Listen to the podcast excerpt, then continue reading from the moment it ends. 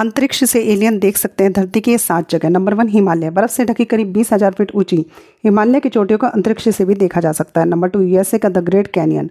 America के the great canyon को अंतरिक्ष से देख सकते हैं। धरती पर चार सौ छियालीस किलोमीटर लंबी घाटी है।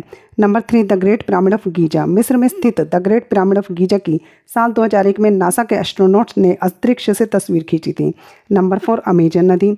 दुनिया की सबसे बड़ी नदी कही जाने वाली अमेजन, करीब चौंसठ किलोमीटर लंबी है, जिसे अंतरिक्ष से देखा जा सकता है। Number five, great barrier reef.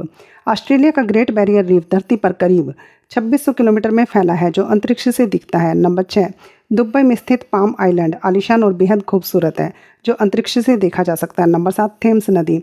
England की थेम्स नदी काफ़ी प्रसिद्ध है। टेम्स नदी अथवा थेम्स नदी यूरोप की प्रमुख नदी है। विश्व के प्रसिद्ध नगरों में एक लंदन टेम्स नदी के किनारे बसा हुआ है।